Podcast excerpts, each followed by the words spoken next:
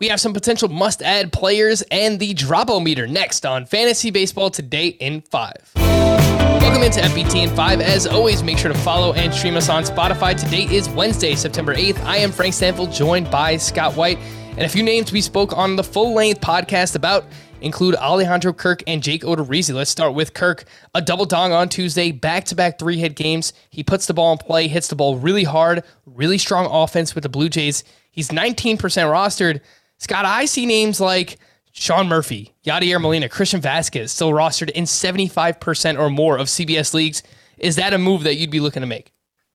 Yeah, I don't see any reason to hold on to any of those three over somebody like Kirk, uh, who's who's playing a lot more regularly for the Blue Jays now. He actually got a start at DH on Tuesday, but he's been playing plenty of catcher recently too, and and delivering on the production. In addition to the three hit, two homer game on Tuesday, he had three hits, a home run and a double on Monday is up to seven home runs and 124 at bats, is also batting 290. I mean, we knew he had contact skills. That was something we saw throughout his minor league career. Um, but even so, his strikeout rate would be, I think it would be sixth among qualifiers if he had that many at bats. So to see him continuing to do that while also contributing this kind of power production, you mentioned how hard he hits the ball, you know, 92 miles per hour's exit average exit velocity, very impressive stuff. So I think uh, I think Kirk at 22 might be breaking through here. The other name who might be a must add is Jake Odorizzi, who went up against the Mariners, five innings, two runs, three strikeouts. Nothing crazy there. He has allowed two earned runs or less in four straight starts. But as of now, it looks like he is projected to face the Diamondbacks and the Rangers next week in a two start week. And Jake Odorizzi is 68% rostered. So I don't love the pitcher, Scott, but I do love those matchups.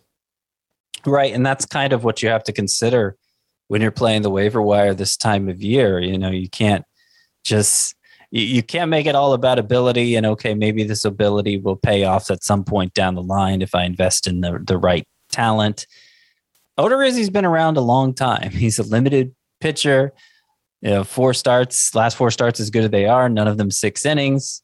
Uh, and you know, ERA is well over four on the year. The xFIP's even worse. So I don't really trust the pitchers, but on the role he's on right now, uh, with the kind of matchups he's looking forward to next week in a two start week, I think it makes a lot of sense to to pick him up and and ride the hot hand when you're not having to think.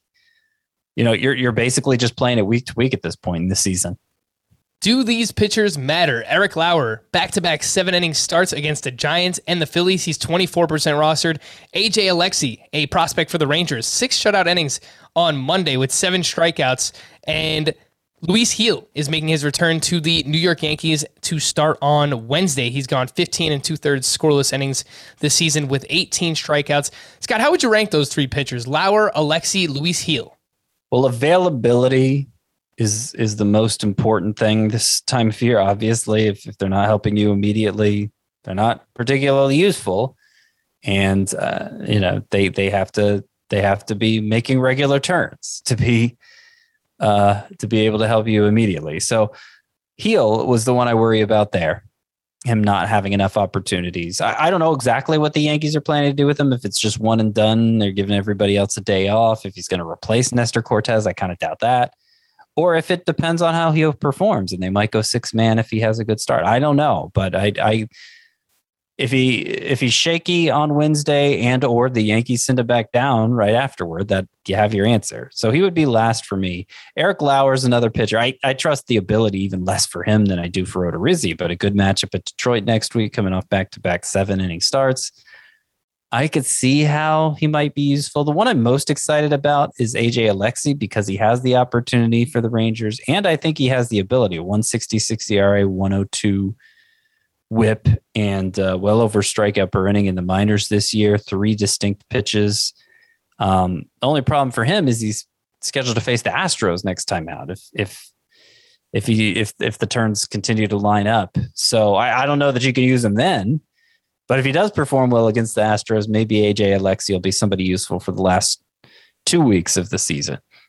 Let's quickly wrap up with the dropometer. 10 on this means you could drop this player everywhere. One, you probably want to hold on.